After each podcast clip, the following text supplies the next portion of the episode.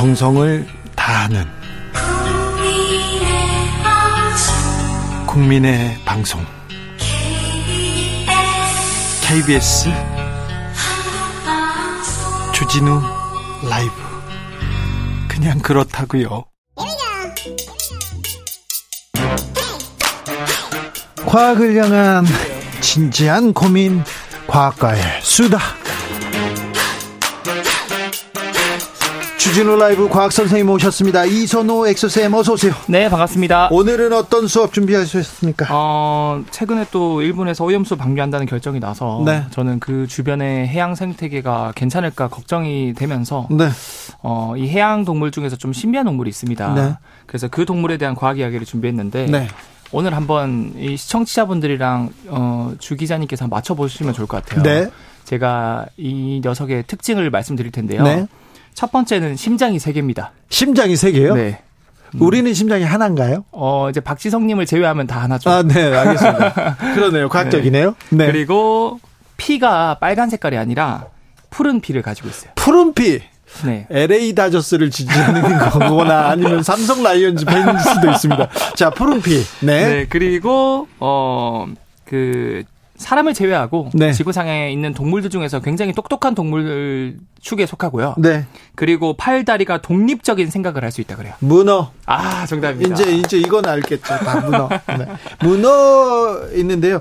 어, 나의 문어 선생님이라고 보면은요. 아, 저도 봤습니다. 그 문어가 이렇게 똑똑해 이렇게 생각하는데 어, 저는 축구 팬이니까 2008년, 2010년에 네. 어, 독일의 문어 파- 파울이라고 아, 있어요. 맞아요. 파울이라고 있었는데 승리 국을 네, 2010년 월드컵에서 결승까지 8전을 다 다 맞췄어요. 전승. 전승해 가지고 이분은 어 대단한 점쟁이여가지고 이. 굉장히 그 공덕비가 세워지기도 했었어요. 맞아요. 네, 그러 문어는 참 똑똑하죠. 맞아요. 이게 문어 뜻 자체가 그럴 문자의 그 고기 어자에서 글을 쓰는 맞아요, 맞아요. 뭐, 맞아요. 글, 글을 이해하는 물고기다라는 표현이 있을 정도로 굉장히 똑똑하고요. 참 옛날 사람들도 문어가 똑똑한 줄 알았어요. 참 맞아요. 문어 그- 맛있는데. 얘가 왜 이렇게 똑똑한가? 예. 어 이제 네이처지의 연구 결과가 밝혀졌는데 그런데요. 어, 생각보다 예상을 뛰어넘는 훨씬 놀라운 사실들이 밝혀졌습니다. 예. 일단 유전자의 숫자는 사람의 한 2만 5천 개 정도 되는데 네. 문어는 3만 3천 개가 넘고요. 문어가 더 많다고요? 네. 그리고 특히 우리가 지능을 결정하는 건 바로 뇌세포를 뇌죠, 뇌. 뇌죠. 근데 뇌를 만드는데 관여한 유전자가 사람보다 두 배나 많다 그래요. 아, 그래요? 그래서 실제로 이 연구 책임자분이 기자회견에서 외계인의 이 유전자를 연구하는 것 같았다라고 비유까지 했어요. 그러면 돌고래나 침팬지도 똑똑한 동물로 꼽히잖아요. 맞습니다. 네. 근데 문어가 똑똑해요. 어, 동, 돌고래가 똑똑해요. 사실 그 처해진 환경에 따라서 얘네들이 뭐 문제 해결 능력이나 환경에 적응 능력이 다르기 때문에 네. 이거를 절대적으로 평가할 수 없지만 알겠습니다. 일단 문어 자체가 뇌세포가 5억 개가 넘는데 네. 이게 거의 강아지 뇌세포 숫자랑 비슷하거든요. 어, 그래요? 그래서 뭐 그 이상이다라고 저는 볼 거 볼거볼 아까 수 있을 것 같아요. 다리도 이렇게 팔다리가 독립적인 생각한다 이렇게 얘기했는데 네. 자유자재로 그럼 팔다리 8개가 따로따로 움직입니까? 그 놀랍게도 어, 우리가 일단 착각하고 있는 게 문어의 머리라고 생각하는 부위는 사실 몸이에요. 아, 거기는 거기에는 장기가 다 들어 있고요. 문어 대가리. 네. 그, 그, 그 대가리에는 장기가 들어있죠. 네, 사실 문어 대가리가 아니고 문어 몸이다. 네, 몸이다. 대가리가 아니라 몸이군요. 잘못 문어 대가리라고 하시지 말고 문어 몸입니다. 그게. 아, 그렇죠. 그리고 실제 문어 뇌는 문어 눈 주위에 작게 있어요. 아, 맞아요. 음. 음, 맞아요. 그런데 음. 참 신기하게도 이 전체 뇌세포 중에서 오직 30%만 뇌 속에 있고요. 예. 나머지 70%는 다 다리에 있대요. 다리에 그럼 뇌가 있는 거 그럼 뭐 온몸이 뇌네요? 그러니까 다리가 일종의 메인 뇌, 뇌라고 봐도 되고요. 예. 실제로 이 문어의 뇌세포는 5억 개가 넘는데 4억 개가 전부 다리에 있다 그러고요. 아, 네. 그리고 8개 다리에 엄청나게 많은 뇌세포들이 분배 이제 분포해 있다 보니까 이 다리 하나하나가 스스로 생각을 할 수 있대요. 아, 그래요? 스스로 자체적인 독립적인 생각을 할 수 있고 독립적인 모양을 움직일 수 있고요. 네. 어 그래서 이 진짜 뇌는 다리가 얼마나 이동할지 단순한 명령을 보내고 그 후에 각각의 다리가 알아서 움직임을 조절한다 그래요. 네. 굉장히 신기하죠. 알겠습니다. 후쿠시마 문어들이 걱정이 많겠네요. 아유, 좀. 걱정이 됩니다. 네. 정말. 아, 왜 이렇게 참, 왜 괴롭히고 그래? 문어가 꿈도 꾼다고요? 아 최근에 이거 그 연구 결과가 나온 네이처지에 한 달 전에 나온 결과인데요. 네. 일본 오키나와 과학기술대학원에서 이 야행성 문어 라케우스 문어라는 녀석의 29마리를 잡아가지고 이 붓으로 간지럽혀가지고 이틀 동안 잠을 못 자게 방해를 한 다음에 네. 잠이 어떻게 빠지는지 봤더니 일단 굉장히 빨리 잠에 들어 드는데 네. 신기하게도 인간이 잠을 잘 때는 크게 깊은 잠이랑 그리고 꿈을 꾸는 렘 수면이랑 얕은 잠을 번갈아 가면서 잠을 자거든요. 네. 그런데 문어도 인간과 비슷하게 깊은 수면 단계랑 얕은 수면 단계를 거치는 걸 확인했을 뿐만 아니라 이 얕은 잠을 잘 때 문어는 갑자기 피부색을 확 바꾸거나 눈과 다리를 막 움직이거나 또는 빠르게 호흡을 하는 등 마치 어, 인간이 렘 수면에 들어가서 꿈을 꿀 때 보이는 행동과 비슷한 행동을 보이는 걸 발견한 거예요. 네. 야, 그래서 문어도 꿈을 꾸는 것 같다라고 아. 결과가 나왔습니다. 문어는 일단 잘 숨어요. 엄청 위장을 잘하죠. 네네. 그래서 어떻게 이렇게 위장을 잘하는지도 말씀을 드리자면 우리가 보통 스마트폰이나 TV 이런 거 뭐 유튜브 이런 거 디스플레이 화면을 보면은 네. 이게 다양한 인물이나 풍경이 보이지만 사실 조금만 확대해 보면 세 가지 색깔밖에 안 보이거든요. 네. 그래서 RGB라 그래서 red, green, blue 빛의 네, 네. 삼원색이거든요. 네. 근데 멀리서 보면 이 색깔들이 섞여 가지고 다양한 색깔들이 보인다고 착각을 하는 거예요. 네. 일종의 모자이크 효과라고 볼 수 있는 거죠. 근데 문어도 똑같은 전략을 씁니다. 그래서 갈색, 노란색, 그 다음에 빨간색 색소를 만들 수 있는데 네. 얘네들을 조합해가지고 확장 축소를 통해서 멀리서 보면은 다양한 색깔이 표현되는 것처럼 우리가 착각을 하는 거다. 알겠습니다. 네. 저 근데요. 네. 제 생물 시간에 선, 선생님한테 질문해가지고 많이 혼났어요. 네. 문어의 저기 다리 네. 하- 그 생식기가 다리에 달려 있다는데 네. 그거 아 여기서도 질문해야 되나? 네. 맞습니다. 네. 사실 문어는 독특한 생식기 때문에 짝짓기도 매우 독특한데요. 어, 생물학자들이 문어의 다리를 제일 긴 순서 대, 순서부터 이제 8번까지 번호를 매겨 봤더니 네.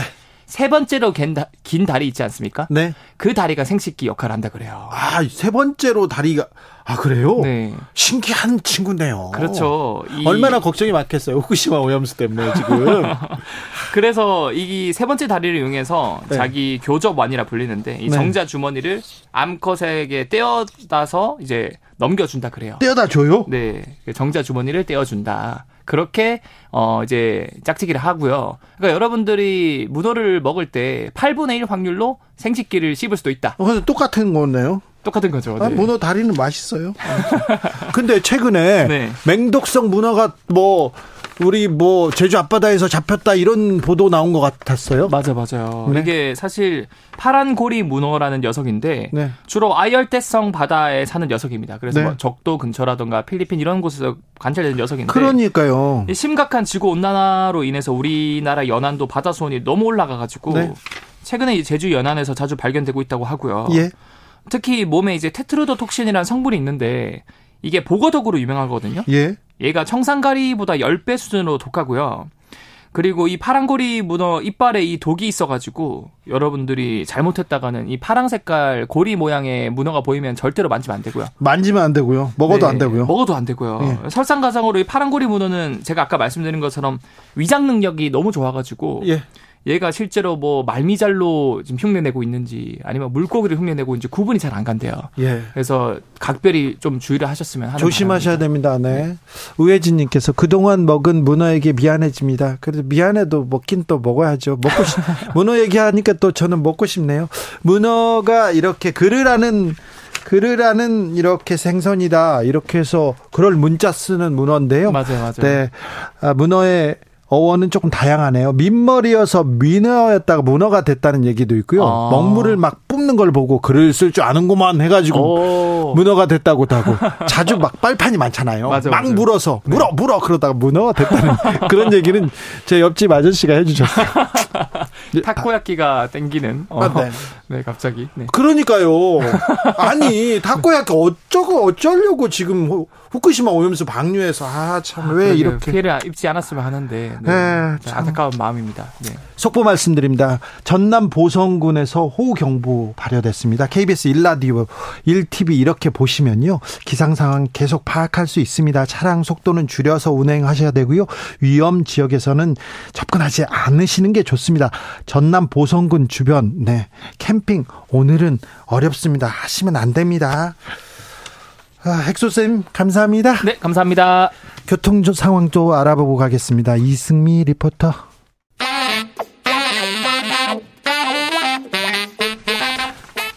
세계는 넓고 이슈는 많다. 우리의 시야를 국제적으로 넓혀 보겠습니다. 국내 뉴스, 국제 이슈 다 덤벼라. 지금은 글로벌 시대.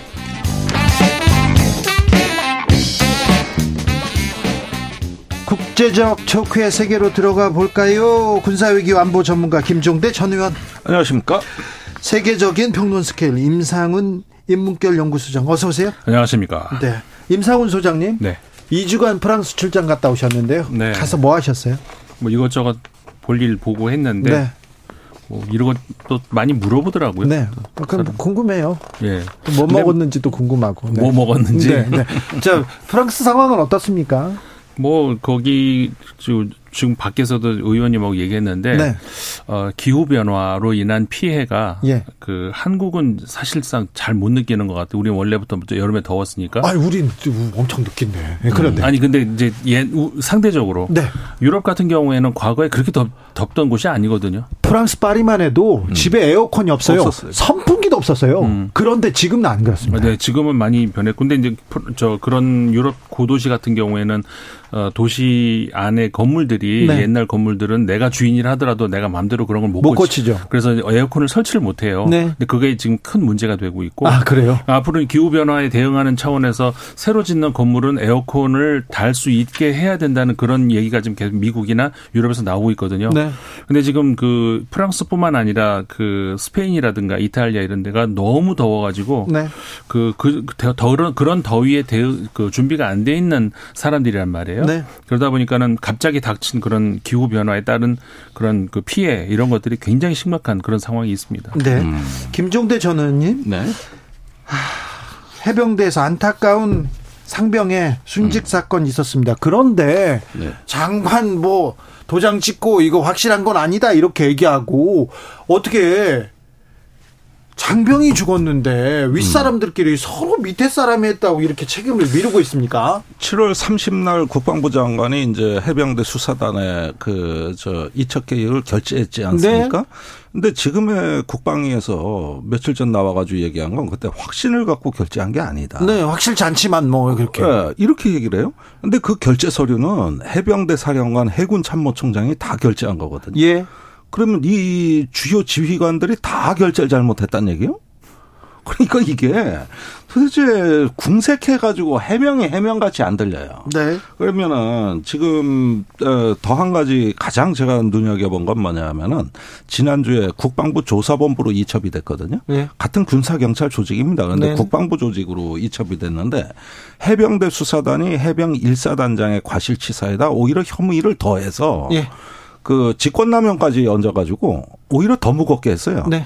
그게 중간 보고였습니다. 그러니까 야 군사 경찰은 국방부도 단호하구나 이렇게 이제 국민들이 다 알았단 말이에요. 네. 그런데 그 뒤에 최종 결재라고 경북 경찰청으로 이첩될 때 다시 빠집니다. 사단장의 혐의 사실이 아이고. 다시 빠집니다. 또 이것도 뭐 또. 그러니까 이게 만약에 외압 논란이라면은 해병대 수사단장을 항명죄로 이제 입건했던 이 부분에 대한 그 외압 여부보다 심지어 국방부 조사본부의 그 예, 판단도 뒤집힌 이유가 뭐냐? 네. 이겁니다. 지금에 와서 보면은 이거는 뭐 아닌 게 아니라 단순히 국방장관이 그러면 어, 조사본부 앞에서도 왔다 갔다 했다는 얘기인데 네. 이거는 설명이 불가능한 사건이에요. 어떻게 그럴 수 있습니까? 거기에다가 사망 사건에 대해서 수사를 한 달 이상 멈췄거든요. 아니 장병이 이 천사 같은 장병이 죽었어요. 근데 장병을 놓고 지금 윗사람들끼리 지금 뭐 하고 있습니까? 그러니까 국민이 사망했는데 그 의혹이 많고 지금 바로 초동 수사가 중요한 시기에 한 달 이상 수사를 지체시켰다. 이 자체가 지금 상당한 직권남용이고 심각한 사태입니다. 그리고 나서도 지금 계속 분란이 벌어지고 있다. 이렇게 되면 이거는 저기 국민 누가 보더라도 앞으로 경찰의 수사조차 신뢰하기 어려워요. 어떻게 믿습니까? 그러게요. 네. 좀 이상한 일이 벌어지고 있습니다. 지금 채모 상병 앞두고 이 순직했는데 이거 지금 지금 도리를 좀 다 했으면 좋겠어요. 좀 자기 책임을 다하고 아니, 왜 그러세요? 제가 윤승주 일병 사망 사건, 이해람 중사 사망 사건 여러 사건에 이제 조사위원회도 가고 또 병영혁신위원회도 참여했는데 대부분의 사망 사건에 제일 중요한 게 초동 수사예요. 네.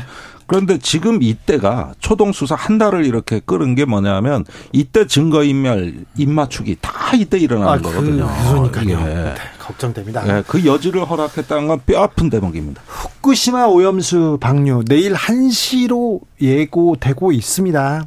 음, 방류 기간은 30년이라고 하는데요. 예측하기도 어렵습니다.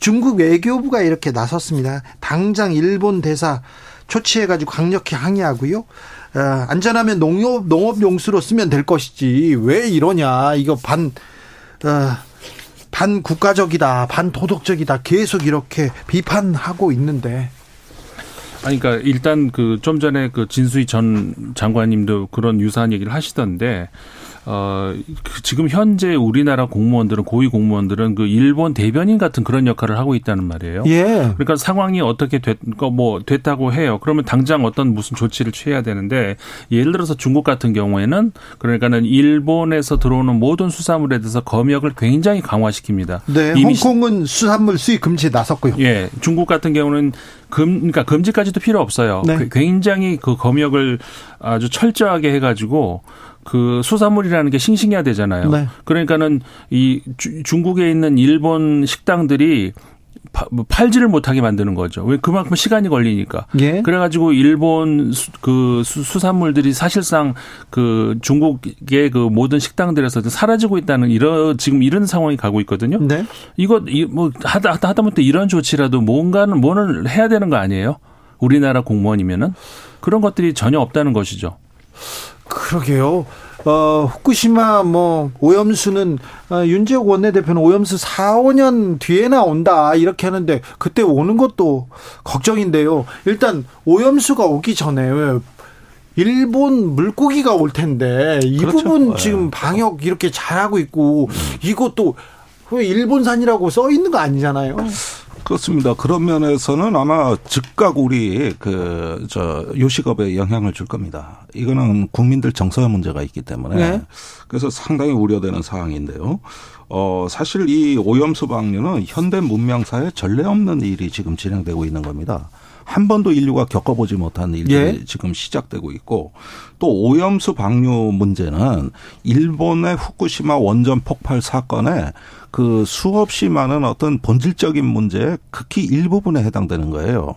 지금도 노심에서 어떤 일이 벌어지고 있는지 모르거든요. 예. 그리고 그때 대폭발이 왜 멈췄는지도 모르거든요. 네. 그러니까 지금 과학의 한계가 극명하게 드러나는 사건이에요. 이 안전성이라든가 앞으로 그 장기간의 방류, 그 방류하는 동안에 오염수는 또 생성되거든요. 예. 그러면은 방류를 이걸 30년에 걸쳐 한다 그러지만 방류한 만큼 오염수는 또 생겨나는데 그 뒤로 또 3, 40년입니다. 네. 언제 끝날지 몰라요. 그러니까 이 부분에 대한 해결책이 아니라 지금 이건 임시 방편으로 하는 방류에 불과한 건데 아직도 해결책 없습니다. 원래 이 오염수 방류보다 더 중요한 문제는 그 폐로 작업이 언제 되느냐였어요. 예. 원자료 그 원자로가 지금도 불타고 있거든요. 그 불을 지금도 못 끄고 있거든요. 그러면 한쪽에서는 오염수 방류했는데 이 원자로를 폐로 작업할 대책에 대해서는 토론조차 안 하고 있어요 지금. 그리고 도쿄 전략 어, 전력이 그 당시 간 나오토 총리 시절인데 그때가 2011년에도 그간 나오토 전 총리가 지금도 언론 인터뷰에 뭐라 그럽니까? 도쿄 전략은 끊임없이 나를 기만했다. 네. 이거 아닙니까? 예. 근데 그 도쿄 전략이 모든 데이터를 다 독점하고 있어요. 독고절 어, 다 독교절에서 적절하고요. 지금 공개하지 않죠. 그러면은 너무 이 여기는 책임을 갖고 있는 이해 당사자인데 거기에 우리의 인류의 어떤 지성과 과학이 살아있고 또 협력해서 풀어가야 될 문제가 다 도쿄 전략이 독점해버린다? 이러면서 전례 없는 한 번도 가보지 못한 길을 지금 우리가 계속하고 있는 거거든요. 네. 그러니까 이런 문제는 사실은 저는 어, 오염수의 위기이기도 하지만은 우리 정신의 위기라고 봅니다. 어, 그런 점에서 이게 앞으로 어떻게 우리가 신뢰를 가질 것이며 어떻게 국제 협력을 앞으로 하겠습니까? 네. 그 이번에 한미일 정상회담에 그 데이비드 정신 원칙에 보면은 태평양 도서국하고 아세안하고 협력한다고 돼 있어요. 네. 그러면 이렇게 하면 안 되는 거예요. 네. 한미일이 태평양 도서국하고 협력한다고 선언을 해놨는데 이 문제에 대해 태평양 도서국하고 무슨 협력을 했습니까? 오염수 방류한다 그러면 일방적으로 했지. 근데 말은 정신이라 그러면서 캠프 데이비드 정신이라고 이렇게 얘기를 한단 말이에요. 그러니까 저는 이런 면에서 우리가 그런 일본의 행태에 가담하는 순간 도서국과 협력이라는 정신은 없다. 그런 원칙이 어디냐? 네. 야, 이런 면에서 좀 저는 일관성을 요구합니다. 설명을 요구합니다. 윤 근수님께서 오염수 반대하는 국민들이 모두 민주당 지지하는 것 아닙니다. 정치권에서 이런 착각 멈췄으면 합니다. 정치적으로 바라보는 게 아니라 국민들은 좀 불안하고요. 환경적으로 꼭 바다에 버려야만 했을까? 이 생각에 대해서 의문을 제기하는 겁니다. 왜 그랬을까? 이렇게. 고려 항공 여객기가 베이징에 도착했습니다. 코로나 이후에 3년 7개월 만에 처음 북중 노선 하늘길도 열렸습니다. 자, 어, 지난번에 일본과 북한 좀 암묵적으로 저 물밑에서 만나고 있다 이렇게 얘기하는데 우리 통일부는 남북 대화 교류 협력 조직 사실상 해체 수순에 들어갔습니다. 네. 그 통일부가 어 전체 인력의 한 저기 20% 가까운 네. 80명을 일단은 인원을 감축할 예정이고요. 아이고. 그다음에 교류 협력과 관련된 부서 부서들은 해체 수순에 들어갔고요. 그런데 이런 어떤 구조 조정을 하는 과정에서 어 대통령실 공직기강 비서관실로부터 네. 고강도 감찰을 받았습니다. 지금 저기 징계 통보자가 엄청나게 속출하고 있는 걸로 보여져요. 그래서 그 양대 노총의 대북 지원에 대해 대북 그 접촉에 대해 가지고 어왜 저 경고만 내렸냐. 과태료 정식으로 부과 안 하고 이런 부분이라든지 또 북한 방송이 뭐 매체에 소개됐는데 왜 사전 검토를 안 했냐. 네. 뭐 이런 것부터 해가지고 통일부 간부 하나는 감찰 조사를 받다가 실신에 쓰러졌다는 거거든요. 아이고. 예, 이런 기사까지 지금 나오고 있는 상황이다 보니까 차라리 통일부를 그냥 없애지. 왜 이런 굴욕과 네. 이런 어떤 그 모욕을 주면서까지 이렇게 어떤 그 공무원들에 대한 앞으로 고강도 징계까지 예고하고 있는가. 네. 없애기 위한 전수순 아닐까요? 통일부 차라리 장관도 그렇게 하지. 예. 통일부 장관도 뭐 통일부에 대해서는 큰 애착을 보이지는 않, 않는 것 같더라고요. 청문회에서 보니까. 근데 이 통일부가 존속하는 어떤 정체성의 기반은 한민족 공동체 통일 방안과 우리 헌법, 그 다음에 그 어떤 평화 통일에 대한 어떤 기본 가치 때문에 그 부서가 존립하는 건데 지금은 이제 자유민주 통일, 그러면서 어떤 북한 정부의 붕괴 이런 것들을 통한 어떤 통일론으로 급격히 경도되다 보니까 통일부는 자기 부정을 하게 된 거예요. 일종의 어떤 나의 정체성, 내 존재를 부정해야 되는 상황이 된 거거든요. 네. 이게 굴욕적이라는 겁니다. 차라리 그냥 없애든지 하지. 그거를 갖다가 저기 마치 기독교 신자한테 불경외라고 하는 거하고 똑같은 거예요. 아, 그렇습니까? 예. 자기 그거 너무 심한 말인데요. 예. 너무 심한데요. 그러게 설마요. 통일을 부정하는 거니까. 아유 뭐 그래도 통일부라고 하는 것의 본질, 업무의 본질이 다, 본질을 다시 한번 생각하게 하는 그런 알겠어요. 대목이거든요. 김종대 의원님 그래도 너무 심했어요. 아, 그렇습니까? 네, 알겠습니다. 그러니까 사실 과거 옛날에 그 노태우 정부 때만 하더라도 네. 통일부 그 부총리급이었습니다. 아 가- 그렇죠. 같은 보수 정권에서도. 맞아요. 그런데 같은 보수 정권이라도 이렇게 다른가 싶을 정도거든요. 그러면 토, 토, 그 통일부가 무슨 필요가 있습니까? 그냥 외교부 무슨 한 국으로 만들던지. 뭐 지금 청으로 막 격화시킨다고 그래요. 안기부 무슨 국으로 만들지 왜 통일부가 무슨 의미가 있으며 분단 국가의 특수성에서 만들어진 그런 그 부서라는 것이 그런 생각이 전혀 없는 그런 발상인 것 같아요. 아이고, 안타깝습니다. 간첩 조작 사건의 그 검사 이시원 전 검사가 지금 공직기강 비서관이거든요. 간첩 예. 조작 서울시 간첩 조작 했던 아이고 그분이 지금 조대관 이제 가가지고 국정원이 했고 그때 기소했던 검사죠. 에이, 아이고 참 이분도 수사 많이 했어요. 맞아요. 네, 저도 수사 많이 했어요, 이분이. 아, 그렇군요. 그렇게 잡아가려고 어, 예, 그렇게 예. 노력했는데 저는 무죄 받았습니다. 아, 네. 축하드립니다. 자, 그런데요. 한미일 정상회의 음. 여기에서도 거의 대부분 어 대만에서 무력 충돌이 있으면 우리가 자동적으로 이렇게 개입해야 되는 거 아니야? 이런 얘기 많이 많이 합니다. 한미일 군사 공동체로 이렇게 주- 준 동맹으로 묶였다 이렇게 얘기 나오는데 이거 큰 우려 지금 낳고 있는데요. 또 이제 정부에서는 동맹은 아니다. 왜냐하면 협정이 없거든요. 오커스라고 해서 그 호주, 일본, 미국이 참여하는 그 삼자 군사 협력체는 협정이 있습니다. 네. 그래서 이제 준동맹으로 보기도 해요. 네. 그런데 여기 협정이 없어서 또 공약에 어떤 권리와 의무도 없다. 이걸 네. 강조하면서 네. 그냥 정치적 공약을 했다 그러거든요. 네. 그런데 사실 내용을 뜯어보면은 네. 한미일 삼국이 미사일 방어 훈련을 같이 합니다. 네. 그다음에 미사일 경보도 같이 공- 실시간 공유합니다. 네. 대잠수함 훈련을 같이 합니다. 네. 이게 확장 억제에 들어가는 핵심 전력들이에요. 네. 핵심 내용들이거든요. 네. 그리고 미사일 정보 그 공유라든가 잠수함 같은 경우 최고급 군사 기밀을 공유하는 거거든요. 그러면은 이건 동맹 중에서도 높은 수준의 동맹에서만 가능한 가장 어, 높은 차원의 군사 협력입니다. 물론 협정은 없어요. 그래서 인도 태평양으로 이제 그 동맹의 어떤 군사 협력의 범위를 넓혀서 네. 남중국해와 대만이 들어갈 걸로 우리는 예상을 합니다만은 네. 그러나 이런 어떤 그 상황을 갖다가 단지 정치적 공약이라고 넘어가기에는 너무 진도가 많이 나갔다. 그 다음에 저기 이미 미국은 주일 미군과 주한 미군의 대만 해협 위기 투입을 기정사실화하고 있습니다. 왜 여러 차례 공언했잖아요. 예, 여러 차례 공언을 한 상태에서 어 평소에 군사 훈련을 계속 같이 해가지고 인도 태평양 차원의 지역 문제에 개입하는 어떤 군사 협력을 지향하게 되면 네. 자연스럽게 개입할 수 있는 거예요. 아니 근데 우 주한미군이 가는 거하고 우리가 거기에 개입하는 거하고는 좀 차원이 아, 다르잖아요. 이건 우리가 부담이 제일 큽니다. 왜냐하면 일본은 변변한 상륙 전력이 없습니다. 우린 해병대가 있습니다. 거기에다가 저 일본은 공격 미사일도 현재로서는 없습니다. 앞으로 갖추겠다 그러지만 우리는 많아요. 그러니까 앞에서 전초가 될 수 있는 어떤 그 투입 전력은 압도적으로 대한민국이 일본보다는 많은 상황이고 또 주한미군에 대한 어떤 그 지원 역할도 훨씬 더 우리가 많을 수 있다고 보는 것이 우리가 중국하고 더 가깝습니다. 네. 예. 이러면서 평택이나 군산, 오산 등지에 이제 어 미국이 전 세계 해외 미군 기지 중에 가장 규모가 크고 가장 현대화돼 있는 그런 어떤 전력들이 한반도에 배치가 또 돼 있고 이러다 보면 연루의 위험은 매우 크다. 그런데 더 더군다나 문제는 미국과 중국이 대만 해협 문제로 반드시 충돌한다고 믿는 사고 방식입니다.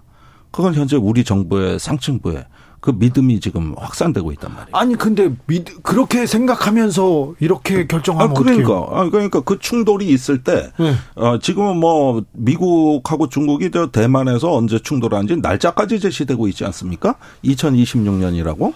날짜까지 나오고 있어요. 이렇게 위기에 대한 감각이, 현실 감각이 굳어지고, 그 다음에 거기에 대한 워게임, 즉, 저 가상 전쟁 시나리오들이 아주 수시로 지금 발표가 되고 있어요. 우리 외교 그 라인이 너무 강경파 아닙니까? 그러니까 이럴 때 주변 관계를 안정적으로 관리하면서 일단 현상을 유지하는 이런 정책이 굉장히 그 균형 감각이 필요한데 오히려 현상 타파에 가깝습니다. 현상 변경에 가까워요. 그러니까 이런 부분들이 급격한 어떤 지정학적 변동이 있을 때 거기서 나오는 어떤 위험 이런 부분을 관리할 수 있는 우리 국가적 준비가 돼 있느냐 네. 이런 부분들이 뭐 설명이 명확치가 않은 거예요. 네. 10년 넘게 망명해 있던 태국 전 총리 탁신 귀국 날 귀국 날 수감 하루도 안 돼서 병원으로 갔더라고요. 근데 어 측근 자신의 측근이 총리에 이렇게 선출된 날 이렇게 들어왔어요.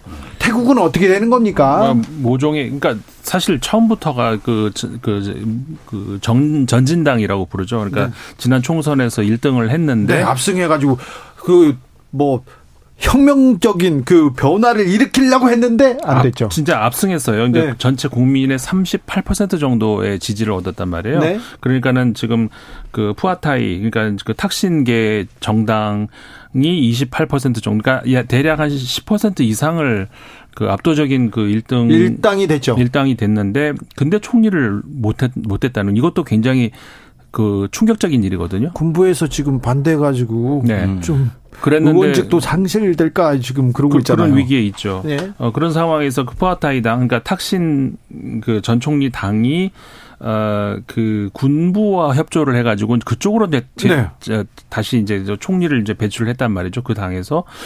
근데 그렇게 되면은 지금 태국 같은 경우가 국민들의 민주주의 의지도 물론 있는 나라이지만 그그 4년 주기로 쿠데타가 일어나는 또 그런 나라란 말이에요. 아이고. 저는 그런 걸 보면 그러니까 쿠데타가 일어나지 생각밖에 안 들어요. 기껏 이, 이, 이그 국민들이 그렇게 야당에다 그 표를 몰아줬는데 결국 이제 결국 하는 게 1당을 밀어내고 2당이 군부 음. 세력하고 합쳐가지고 네. 총리를 거기서 이렇게 만든다. 범 그러니까 11개 정당인가가 모여가지고 그러니 그 무슨 발전이 있나라는 그 참 한숨밖에 안 나오는 그런 상황인 거죠 지금. 음. 그 탁신 전 총리 같은 경우도 말씀하셨습니다마는 15년인가 그 네. 외국 생활 하다가 결국 들어왔는데 그러니까 모종의 어떤 그런 그 어, 군부와의 얘기가 어, 있으니까, 있으니까 들어왔겠죠. 네. 뭐 그거는 뭐 그냥 그냥 합리적인 의심입니다만은 어 그런 상황에서 그러니까 참 그 태국의 현재 정치도 좀 어두운 그 그늘이 너무 깊다. 아, 참. 이게 동아시아 정치가 지금 미얀마도 그렇고 태국도 그렇고 사실 인도네시아도 군부에 그 아직까지 영향권에 있다고 봐야 되겠고 이게 뭐 한두 나라가 아닙니다. 그러니까 이제 군부의 신직업주의라 그러는 건데 아. 자기들이 국가를 책임진다는 음. 이데올로기입니다. 네.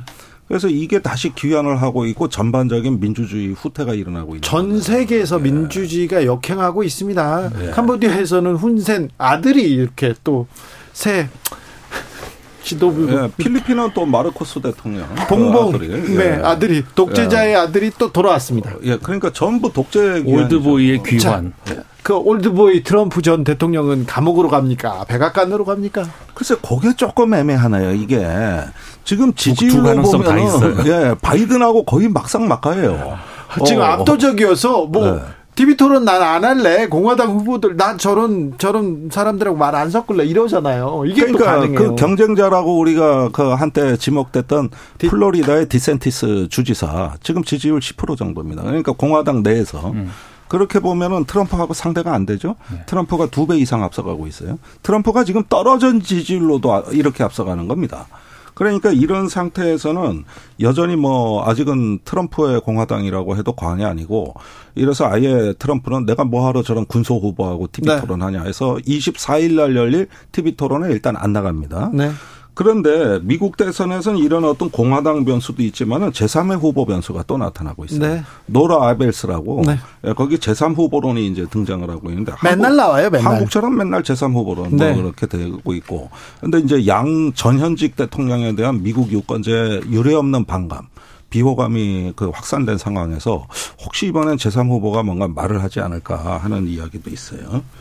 근데 트럼프 대통령 전 대통령 같은 경우에 진짜 그 어, 실제 사법 처리될 적어도 사법 그러니까 감옥에 가는 것보다도 그 선거에 나설 수 없을 가능성도 지금 나오고 있거든요. 네. 이런 것들은 그 보수 성향의 법학자들도 이야기를 하고 있는 그런 건데. 그래요? 예. 그렇기 때문에 지금 특히 이번에 그 조지아주에서 리코법으로 해가지고 그 기소를 당하는 그런 위기인데 이 리코법이라고 하는 건 굉장히 무서운 법이거든요. 네. 이서 이게 연방 검찰보다도 더이 조지아 지방 검찰에서 지금 당한 게 트럼프 대통령 입장에서 굉장히 신경이 쓰이는 그런 부분일 겁니다. 그래요?